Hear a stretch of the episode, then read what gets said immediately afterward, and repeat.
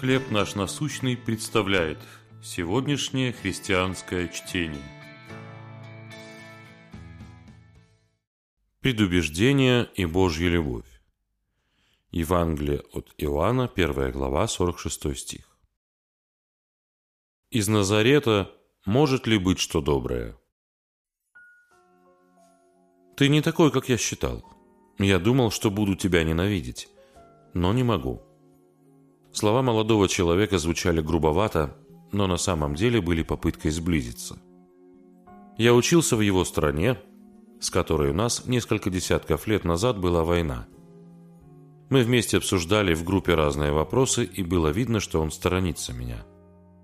Я спросил, не обидел ли я его чем-нибудь. «Нет», — ответил он.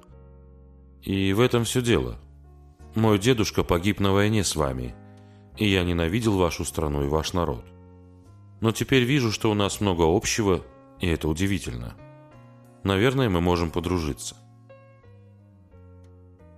Склонность к предубеждениям стара как мир.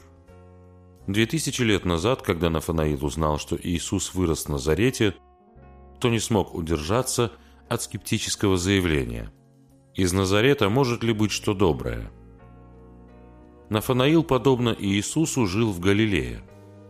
Но на жителей Назарета даже галилеяне смотрели свысока, считая их селение ничем не примечательной деревней. Однако такое отношение не помешало Иисусу любить Нафанаила, а тот, узнав Господа ближе, кардинально изменил свое мнение.